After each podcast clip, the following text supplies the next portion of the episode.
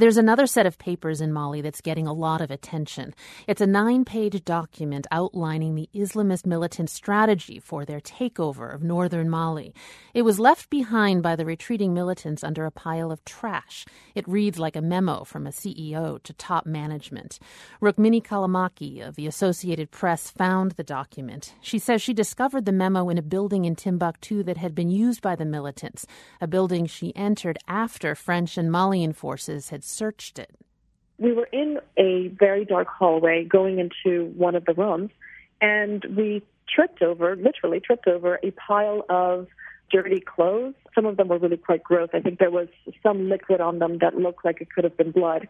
So we um, we used a stick to move over the clothes, and underneath there was a ledger, and it was inside this ledger that we found this letter and some other documents.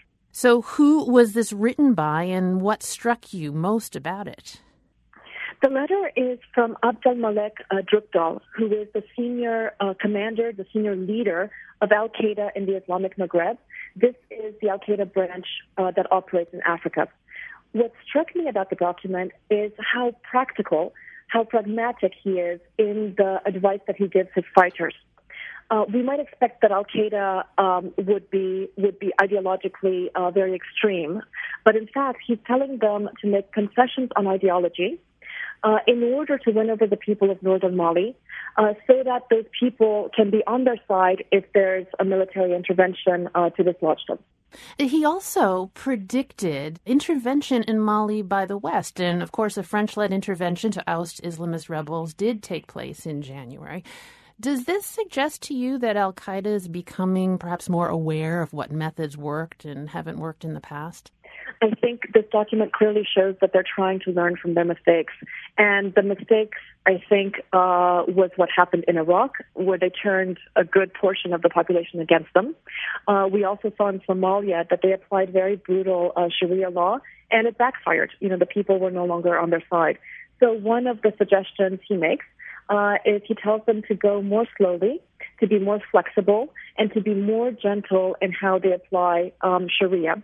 He specifically criticizes them for having destroyed uh, Timbuktu's ancient shrines. It's interesting to me, having read excerpts anyway from this document, sort of the almost paternalistic tone that he takes with the members of Al Qaeda themselves. Sort of his public statements are very fiery rhetoric, but he speaks to them almost like a father speaking to children.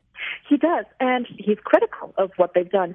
The other piece of advice that I thought was very counterintuitive is he tells them to make alliances, even with groups that are secular and that don't necessarily um, share their ideals. He's specifically referring to um, a secular Tuareg rebel group called the NMLA. Uh, and the, uh, the Tuareg group tried to make an alliance with the Islamists back last June, and it fell apart over the issue of Sharia.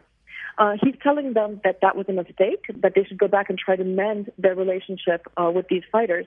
And I find that very surprising because the, the, the Tuareg rebels, you know, these are people who drink, these are people who have girlfriends, they're, you know, bon vivant sort of people that don't necessarily line up very well with the Sharia interpretation of Islam that Al Qaeda usually espouses.